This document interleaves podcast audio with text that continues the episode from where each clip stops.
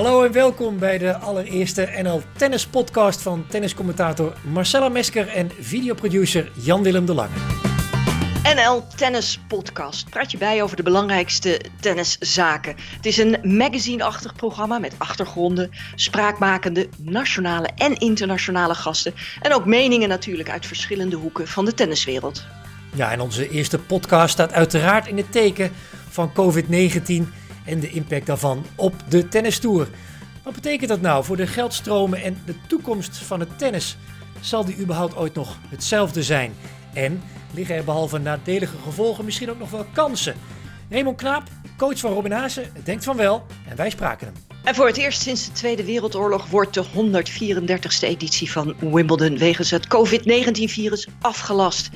In deze bizarre tijden is dat bijna geen verrassing meer. Wel dat de organisatie een pandemieverzekering had afgesloten. Een vooruitziende blik dus. Wij spraken hierover met Richard Lewis, de CEO van Wimbledon. De man die dus verantwoordelijk is. En dan sluiten we af met het meest opvallende laatste nieuws.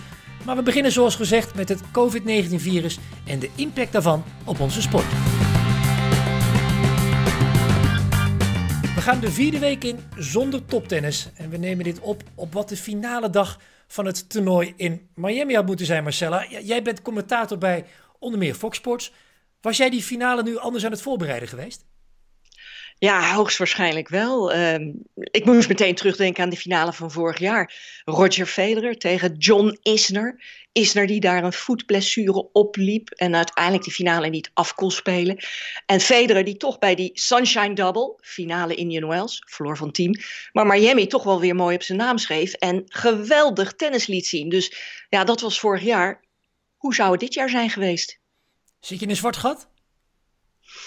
Nou, ik ben nu onderhand toe om uh, paddeltennis te gaan spelen met uh, Martin in de tuin. Um, ik ruim veel op. De tuin ziet er picobello uit. En uh, we zijn natuurlijk bezig met deze podcast. Waar we best wel lang over hebben gesproken. Maar nooit tijd of zin voor hadden. En ja, nu dus wel. Ja, ik moet zeggen, mijn ambities gaan niet verder dan het zinnelijk maken van mijn tweejarige dochter. Dus daar zal ik je er niet verder mee vermoeien. we pakken door met, met de tennisport. Het, het zijn gewoon ongekend rustige tijden voor, voor tennissers natuurlijk. En ook voor hun begeleiding. Normaal vliegen zij de wereld over van uh, toernooi naar toernooi. Ja, en nu nog minimaal 3,5 maand moeten ze wachten totdat het eerste toernooi weer begint. Dat is nogal een gekke gewaarwording. We spraken erover met Raymond Knaap, coach van uh, Robin Haase. Ja, hoe vullen die twee deze gekke tijd nou in? Wij hebben zoiets van, we moeten ons niet opblazen. Als het weer begint, dan moeten we fris zijn, dan moeten we fit zijn, maar dan moeten we ook fris zijn om vanaf dat moment lang door te kunnen spelen. En uh, daar, daar moeten we goed de balans in vinden wanneer we echt weer het gaan opbouwen. En voor Robin is het natuurlijk vooral belangrijk dat op het moment dat het weer losgaat, dat hij, dat hij fris is, dat hij zin heeft. He, ze slagen en dat soort dingen, daar maken we ons echt helemaal geen zorgen over. Nee. Kan zelfs goed uitpakken, misschien een keer een langere break. Robin is natuurlijk wel een speler die altijd blijft zoeken naar verbetering. Ook, ook al speelt hij nu al 15 jaar op de Tour. Op wat voor manier proberen jullie samen te, te profiteren van deze crisis? Nou, daar zijn we nog niet echt mee begonnen. Um, we hebben wel natuurlijk een beetje strategie van oké, we, we, moeten afwachten tot wanneer het daadwerkelijk gaat beginnen. En dan ga je het moment waarop je weer de trainingen gaat opschroeven. Um, in Robin's geval altijd wel op zoek naar verbeteringen, maar eigenlijk omdat vorig jaar wat tegenviel, is de eerste, uh, we hebben het record, hebben we dit jaar uh, weer beter kunnen tunen. Dus dat is echt veel beter. Hij heeft dit jaar ook echt beter gespeeld dan het grootste gedeelte van vorig jaar. Wat ongelukkige wedstrijden verloren wel dit jaar. Um, maar voor ons is nu eigenlijk vooral weer op zijn niveau terugkomen. En, en da, als, kijk, als je daar eenmaal weer bent, dan ga je ook misschien weer wat meer zoeken naar echte verbeteringen. Maar op dit moment is het vooral het niveau wat hij gehaald heeft dit jaar, ook in de Davis Cup en in, in Ahoy, dat niveau gewoon proberen te halen. Dat is eigenlijk het grootste doel. Ja, een klein inkijkje in de wachtkamer eh, van de tennissers eh, was dat. Er is heel veel onzekerheid natuurlijk over wanneer er weer gespeeld wordt. Ja, hoe maak je dan een duidelijk plan hè, als er niet echt een, een einddatum, een, horizon is? Hoe luister jij hiernaar, eh, Marcella? Um, nou ja, leuk dat uh, Raymond Knaap natuurlijk uh, meedeed bij onze allereerste podcast. En um, ja, echt een duidelijk plan hebben ze ook nog niet, omdat er geen doel is. Dat is lastig. Maar waar ik wel even alert op reageerde, was uh, dat hij zei... ja, over de slagen van Robben, daar maken we ons absoluut geen zorgen om. En dan begrijp ik ook wel dat hij dat zegt. En dan begeef ik me misschien een beetje op glad ijs, want Robben is 32, is ervaren, heeft een fantastische carrière al achter de rug. Maar, daar komt de maar, als ik nu de laatste, nou ja, jaar, anderhalf jaar naar zijn wedstrijden kijk, en ja, ik zie er natuurlijk heel erg veel voor mijn uh, commentaarwerk, ja, dan, dan moet ik toch constateren dat, dat zijn backhand soms uh, ja, wel een probleempje is. Zijn slice backhand lijkt zo'n beetje de basis backhand van Robin Hazen te zijn geworden. Hij heeft natuurlijk die dubbelhandige backhand, maar is in de loop der jaren steeds meer gaan slicen. En ja, ik vraag me af uh, of dat in het moderne tennis uh, op dit moment voldoende is. En ik vraag me ook af, omdat uh, ja, dat buiten zijn materiaalproblemen, of dat misschien een klein beetje de reden is dat hij toch uit die top 100 is gevallen. Kijk, we weten dat Robin Hazen uh, ongelooflijk allround is. Gevarieerd spel heeft, vele soorten spin, dropshots. Uh, hij kan counteren, hij kan aanvallen. Hij is snel, hij is gewoon super allround. Um, maar terugkomend op die constatering dat die slice backhand nu wel een heel groot onderdeel uitmaakt van zijn spel, uh, heb ik eigenlijk twee, twee dingen die ik wil noemen. Allereerst, de banen zijn de laatste jaren, dat weten we allemaal, natuurlijk ontzettend langzaam geworden als je het vergelijkt met vroeger. Als banen langzaam zijn, heeft een slice backhand toch ook wat minder effect. Mm schieten niet meer zo snel door, blijven niet meer zo laag als dat vroeger wel op die snelle banen was. Um, een tweede punt is, Robin is linkshandig. Hè, als je hem wel eens uh, zijn handtekening ziet zetten. Uh, dus dat betekent dat zijn linkerarm bij die dubbelhandige backhand heel erg sterk moet zijn. En dat hij die eigenlijk voor een echte goede uh, power backhand geweldig zou kunnen inzetten. En ja, ik zou hem dat ontzettend graag verder zien ontwikkelen. En misschien gewoon toch weer eventjes wat meer gebruiken in zijn spel.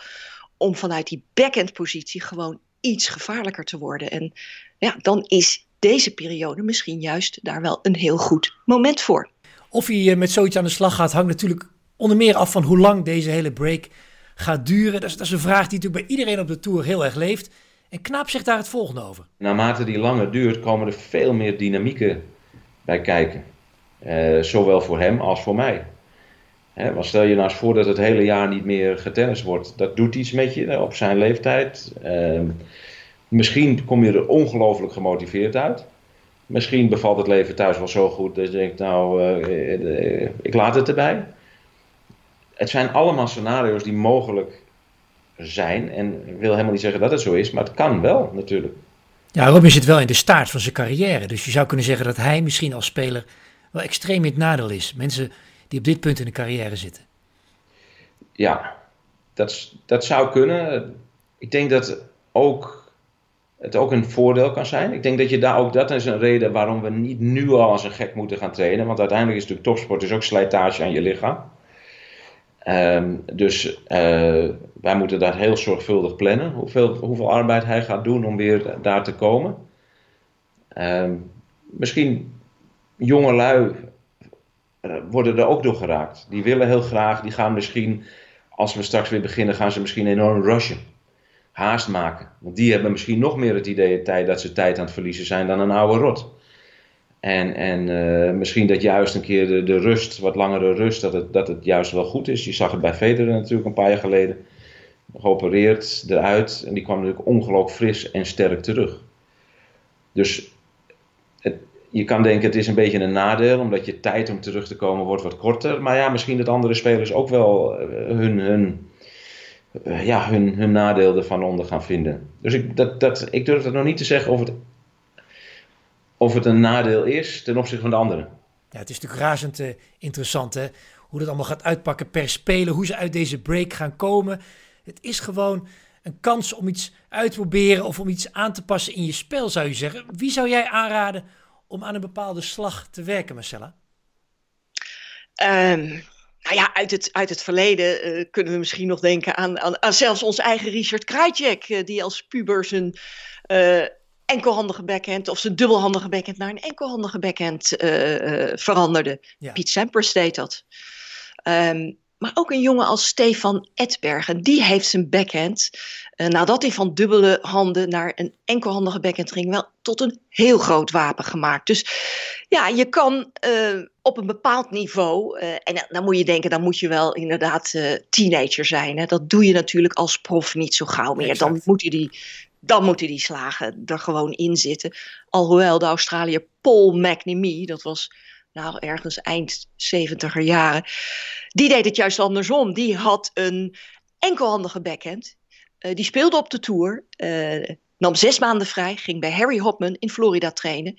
En maakte die enkelhandige backhand tot een dubbelhandige backhand. Won twee singletitels, 23 uh, dubbeltitels. Grote naam uit het uh, verleden.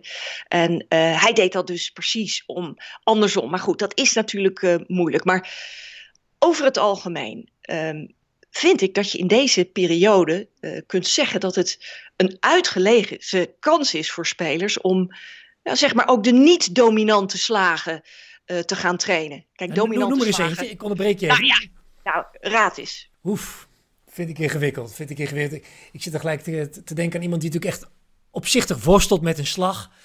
Ja, dan moet ik stiekem denken aan, aan een Bulgaar die, die nogal eens worstelt met zijn opslag. Nou, bijvoorbeeld uh, Grigor Dimitrov, hè, de dubbele fouten. Uh, echt een technisch probleem. Hij heeft er trouwens al aan gewerkt. Hè. Hij had die hele lage elleboog. En die elleboog die bleef maar beneden hangen. Nou, dan moest hij een end naar boven. En dan kan er zo vreselijk veel misgaan voordat je die bal raakt. Dat is nu beter. Maar goed, hij kan dus inderdaad deze periode nemen. Bijvoorbeeld om die service uh, ja, te verfijnen. En die techniek erin te slijpen. Nou, genoeg kansen dus, hoor ik al. Nog heel even terug naar, naar Raymond Knaap.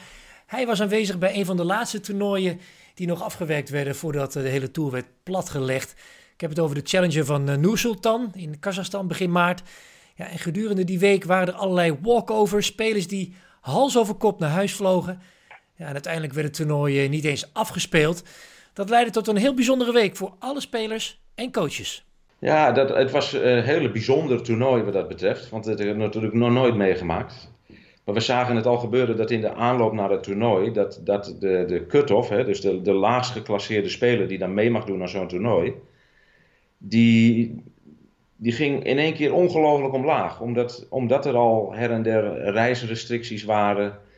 Dus dat was al heel vreemd. Hè. We hadden natuurlijk Jesper de Jong mee en die, stond, die, die, die, die mocht eigenlijk helemaal niet meedoen. En dan op een gegeven moment zat mocht hij wel meedoen, omdat gewoon niemand ging komen. Nou, toen zag je tijdens het toernooi, eh, gingen de Duitsers gingen hals over kop uh, naar huis. Uh, een paar Franse jongens gingen hals over kop naar huis. Dus het, dus het toernooi was al een heel raar toernooi. Waarbij je nog ongelofelijke sterke spelers had, maar ook hele zwakke spelers. Met heel veel walkovers en heel veel uh, reservespelers in het toernooi. Dus dat was al raar. En op een gegeven moment ja, komen allerlei spelers komen met wat informatie. En dan komt er een beetje paniek kwam er. Van hé, hey, straks gooien ze het luchtruim dicht. Ja. En dan zitten we in Kazachstan. Dat wilde natuurlijk niemand. Wat denk je, wordt de Challenger van uh, Noor Sultan het laatste toernooi dat jij in 2020 hebt meegemaakt? Nee. Nee, ik denk dat we er nog wel. Ik, denk, ik, ik, ik, ik wil ook gewoon heel graag. Ik denk dat we nog een paar maanden kunnen spelen. Nou, tot zover uh, Raymond Knapen, Marcella. Ik ben eigenlijk wel benieuwd uh, geworden wat de laatste wedstrijd was waar jij uh, verslag van hebt gedaan voordat ja, deze break eraan kwam.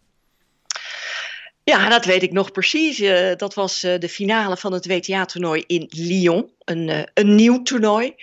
natuurlijk ook een beetje gebaseerd op Caroline Garcia, Franse topspeelster die daar uit de buurt komt. zij haalden het niet tot de finale. maar Sofia Kennen wel, de Australian Open winnares. die na de Australian Open wat moeilijke weken had. Maar dit toernooi dan toch op haar naam wist te schrijven. Sindsdien heb je helemaal niks meer gedaan met een microfoon in je hand? Nee, dit is eigenlijk de eerste keer weer. Dus uh, voelt wel weer lekker hoor. Nou, laten we dan maar uh, meteen doorpakken met onze volgende gast. Zijn naam Richard Lewis. Het is een Brit. Bekende naam ook wel. Maar dan vooral voor mensen die werkzaam in de tenniswereld.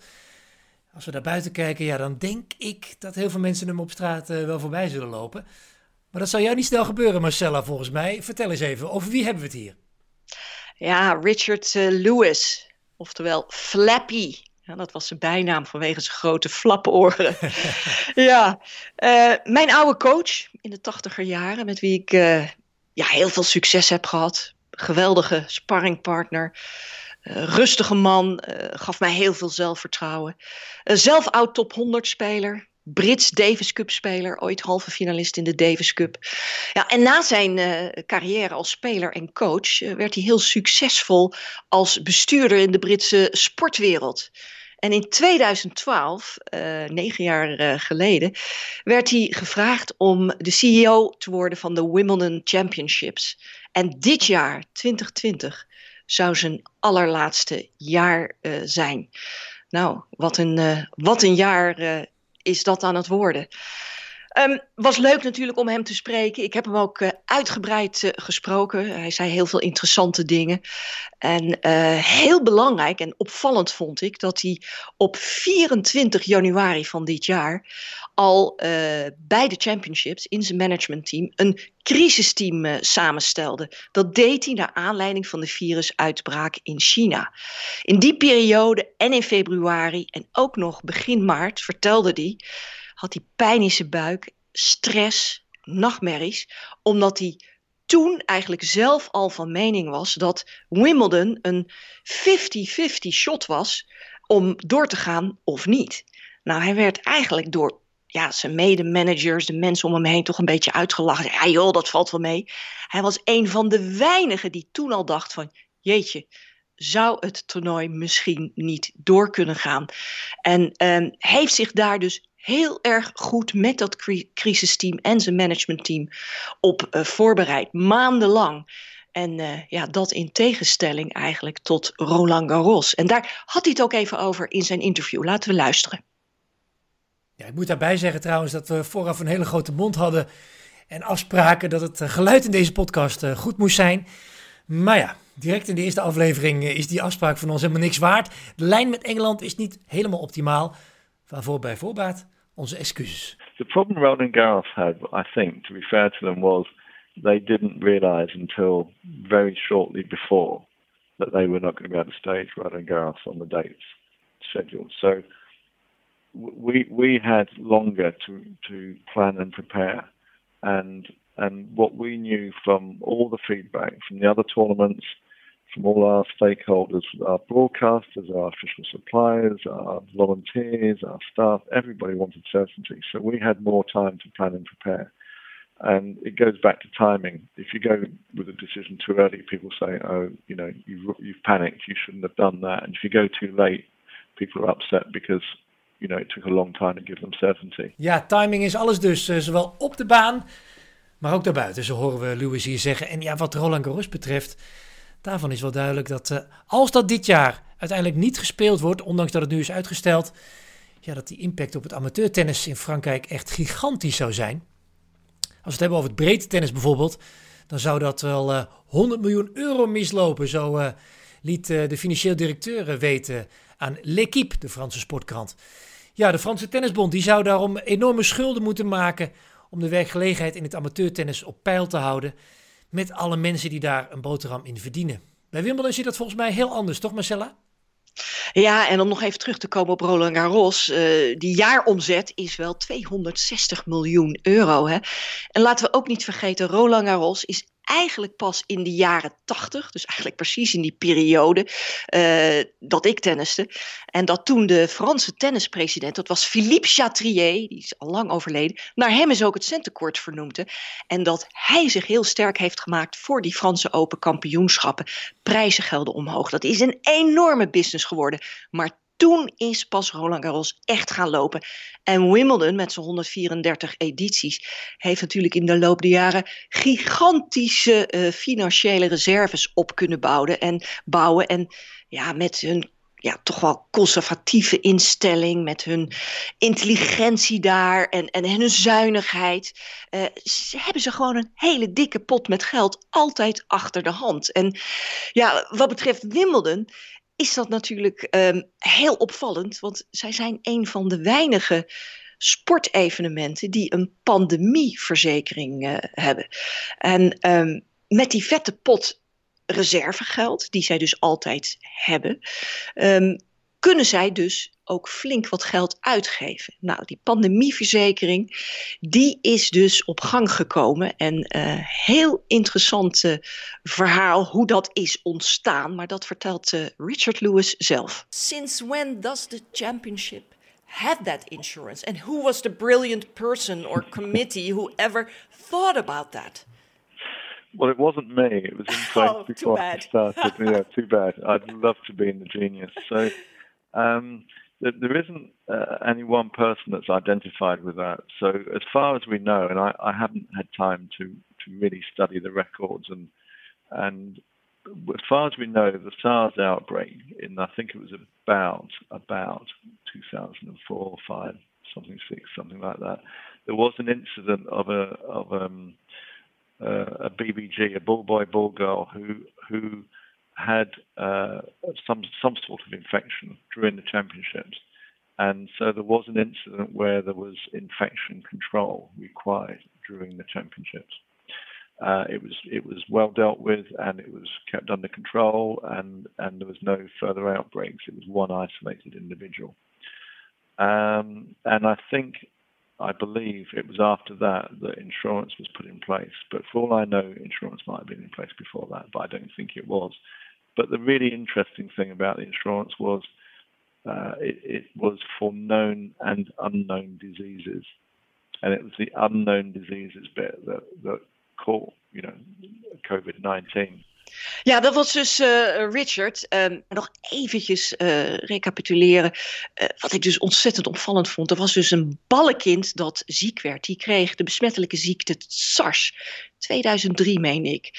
Um, dus dat is behoorlijke tijd geleden. En dat is dus de aanleiding geweest om die pandemieverzekering af te sluiten. Weet je, sportevenementen hebben soms bij hoge uitzonderingen verzekering. Bijvoorbeeld tegen een aardbeving of terroristische aanslag.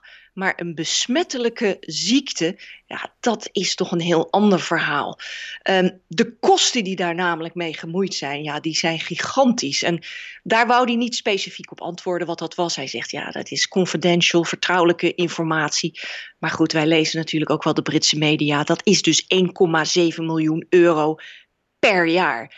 Dat investeert dus uh, Wimbledon aan die verzekering. En het lijkt erop dat ze binnen een paar maanden ze gaan uh, uitbetalen. En ja, dat zal dan rond de 100 miljoen uh, pond worden. Dus um, Wimbledon heeft het gewoon fantastisch gedaan en steekt met kop en schouders boven de rest van uh, alle tennisevenementen uit. Golf heeft nog wel uh, zo'n pandemieverzekering en ook een paarden-event, maar veel meer verzekering uh, wereldwijd heb ik niet kunnen vinden. Dus dit is echt, echt heel bijzonder. Ja, dat is een duidelijke bestuurder met, uh, met gouden handjes geweest, zou je willen zeggen, die die beslissing heeft genomen. Misschien ook wel echt een flinke reden voor opluchting voor de LTA, hè, de, de Britse tennisbond. Die krijgen jaarlijks echt een hele grote smak geld. Zo'n 40 miljoen pond heb ik begrepen via Wimbledon uitgekeerd. En is dat dit jaar dan ook zo? Nou, we hebben het uh, Lewis ook even voorgelegd en hij zei er het volgende over. We don't know. So uh, probably uh, um, a lot of the surplus will be protected. But by definition, the surplus figure is the, is the last figure that falls out in any financial year because it is what's left over. It, you know, that is exactly why we talk about surplus. We don't talk about profits. We talk about what is left over after we've run the championships, stated championships, and then decided what we needed to do for the coming year in terms of investment. And then after that, that's all been taken care of. You end up with a figure that is the surplus that then goes to the LTA. So, in terms of what the surplus will be, it will take longer to have certainty about what the surplus will be, probably this year, than in, than in a normal financial year. By and large, it should be reasonably well protected. You also mentioned that you personally, and we don't know, uh, said it's not unrealistic that there might be no more tennis this year. Do you really believe that? I don't think it, it's unrealistic. I, I think you could see a scenario where restrictions are in place for months to come, and and restrictions get lifted relatively slowly um, for very obvious reasons. Countries went into lockdown very quickly, and and I think the other aspect is is if there's a second wave in a region or a country, that the lockdown will probably happen much quicker next time, even more speedily than it happened this time, because people people know what to do. You know, remote working has been established, for example, in many for many people, and so do wonder that if there's a if there's a rise in cases in a in a country or a city or something, the lockdown happens very quickly. So that would make organizing and planning and investing in tournaments to get them ready quite problematic. So that's the kind of scenario looking at where tennis may not take place again this year. Ja, we horen het uh, Lewis zeggen, hè, volgens hem uh, misschien wel geen tennis meer in uh, 2020. Ja, dat zou wat zijn. Maar, Marcella, acht jij dat nou echt realistisch? Nou ja, hij uh, kan wel eens gelijk hebben. Boris Becker zei van niet. Hij zegt uh, niet zo negatief allemaal, doemdenken. We spelen in oktober gewoon weer. En nu begin jij ook? Uh, ja, ja, ja. Ik denk dat misschien de kleinere toernooitjes misschien op gang kunnen komen oktober, november.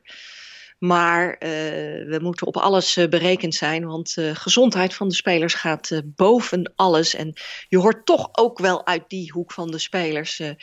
geen vaccin betekent geen tennis. dus dat zou wel eens heel goed kunnen. maar we moeten ons tegelijkertijd ook de vraag stellen: moeten we gaan denken met of zonder publiek spelen? en alleen dat tennis dan misschien als overgang naar uh, betere tijden alleen een tv-sport wordt. Ik weet niet uh, wat jij daarvan vindt. Nou, wat ik vooral denk is dat, dat ook al krijg je een, een toernooi waarbij alleen de, de, spelers aanwezig zijn, ja, dan nog heb je bij een Grand Slam 256 uh, singelaars rondlopen, mannen, vrouwen. Dat is nog steeds een heleboel mensen die, die dicht bij elkaar komen als we het hebben op plekken als restaurants, kleedkamers. Lijkt me nog steeds heel ingewikkeld, ook al is het alleen maar een televisiesport. en daar komt nog een ander element bij. Uh, het reizen. Het reizen moet natuurlijk wel overal ter wereld uh, mogelijk zijn. En als er ook maar een paar landen zijn waar nog steeds reisrestricties gelden, hoe eerlijk is het dan nog als andere spelers wel gewoon hun toernooien kunnen afwerken? Dus ja, ik moet het nog zien of er dit jaar nog gespeeld wordt. Vooral door dit soort, uh, ja, dit soort factoren die ook een rol spelen. Ja, en, en, en in de bredere context daarvan is het natuurlijk een enorme klap voor onze globale tennissport dat is uh, ja, toch inmiddels een, enorme sportindustrie. En um, ik vraag me ook af wat voor consequenties dit heeft als we weer gaan tennissen. Hoe zit het met de prijzengelden? Die zijn natuurlijk sky high geworden. Het kon niet op. Klagen, klagen, klagen. We krijgen te weinig, we krijgen te weinig. Ik denk dat de spelers straks echt blij mogen zijn als er een deel van het prijzengeld afgaat en ze kunnen weer spelen en ze kunnen überhaupt wat verdienen. Want de hoeveelheid toernooien, ja, ik kan me niet voorstellen dat dat uh, blijft bestaan zoals de kalender er nu uitziet. Kleinere toernooien zullen afvallen.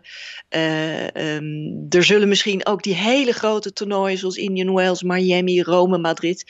Misschien worden dat weer gescheiden toernooien, omdat ze eenvoudigweg te groot zijn met te grote getalen aan toeschouwers, te veel spelers, staf, personeel, aanhang wat er allemaal omheen zit. Misschien moet dat allemaal geminimaliseerd worden. Zo voorzichtig heb ik je tijd niet gehoord, uh, Marcella. Zo voorzichtig? Ja, als in wat er mogelijk is in de toekomst. Ach, ja, ja, ja wie weet het. Ja, dan uh, sluiten we deze allereerste aflevering af met de laatste nieuwtjes uit de tenniswereld. Ja, Kiki Bertens puzzelt graag. U heeft het misschien gehoord, gelezen. Uh, ze zit op de mountainbike en uh, slaat soms een balletje op een privé tennisbaantje ergens in de tuin van wat bekenden. Ja, en dan Robin Haase die skilert om fit te blijven. Heeft echt een nieuwe hobby opgepikt. En hij speelt voor oppas in zijn vrije tijd. Doet ook nog eens een keer boodschappen voor wie dat uh, zelf niet kan doen nu. Dus die maakt zich zeker nuttig. Ja, en dan uh, de grote drie, hè, Djokovic, Federer, Nadal, doneren veel geld. Djokovic en Federer allebei 1 miljoen euro in de strijd tegen het virus. En Nadal die roept zijn mede Spaanse celebrities uh, uit de sport op om uh, maar liefst 11 miljoen te doneren. Want ook Spanje is natuurlijk enorm getroffen. Je kunt deze gedwongen pauze natuurlijk ook benutten om iets heel erg anders te gaan doen. Dat althans bedacht de Fransman Corentin Moutet. Hij benut deze week om muziekstukken te componeren. Hij heeft er al acht gemaakt. En u luistert ze terug op zijn Instagram-account. Ja, een pensionado Caroline Wozniacki die geeft eh, fitnessshows uh, op social media. En haar vriendin Serena Williams die showt haar tennisoutfits die ze had gedragen als ze Miami had gespeeld. En dan nog Anastasia Pavluchenkova. Ja, die gaf haar coach Sam Sumik de bons. En letterlijk zegt zij, te veel coaches gebruiken het woord ik. Of dan Stan Wawrinka met zijn hilarische tweets. Ja, die wint zeker wel de prijs van de beste komische twitteraar. Ja, en dan de nummer drie van de wereld, Dominique Thiem uit de Oostenrijkse media. is wel duidelijk geworden dat hij in een verhitte strijd is verwikkeld met zijn oude coach en manager Günther Breschnik. De man die hem natuurlijk heeft uh, gemaakt. Het is allemaal een beetje uh, achter de schermen, maar er wordt wel gepraat over een levenslang contract dat de twee met elkaar hadden.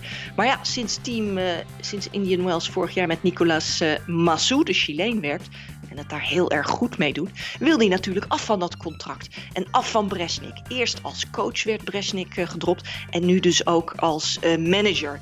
Nou, Günter Breschnik is daar helemaal niet blij. Die verbaast zich over de normen, waarden, de loyaliteit van de familieteam die ver te zoeken is.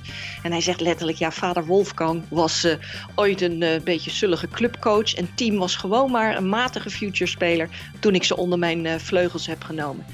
Nou goed, rechtszaak lijkt daar straks wel het laatste woord in te krijgen. En geld gaat andermaal een hoofdrol spelen. Dat mogen duidelijk zijn. Wordt dus vervolgd.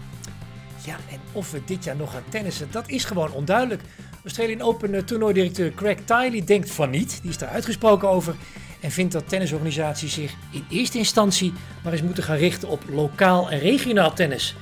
Tennis zonder grenzen dus.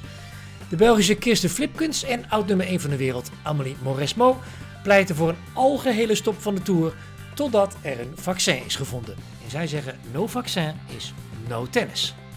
Maar ja, ik zei het al, Boris Becker, de eeuwige optimist die twittert. Hou op met dat doemdenken, want dit jaar zal er gewoon nog gespeeld worden. Ja, en dat lijkt ons een positief eind van deze eerste NL Tennis podcast. We hopen dat jullie het leuk en interessant vonden en dat het een aardige afleiding in deze ja, toch wel verwarrende tijd mocht zijn. We wensen iedereen veel sterkte en vooral gezondheid toe. En we komen over een maandje weer bij jullie terug. Corona of niet, tennisnieuws is er altijd. Mocht je op- of aanmerkingen hebben, dan kun je ons uh, altijd een mailtje sturen. Het adres is, ja luister goed, speciaal nieuw e-mailadres nltennispodcast.gmail.com kan je ook abonneren op deze podcast via Spotify, iTunes en uh, alle gebruikelijke kanalen. Bedankt voor het luisteren en wie weet, tot de volgende keer.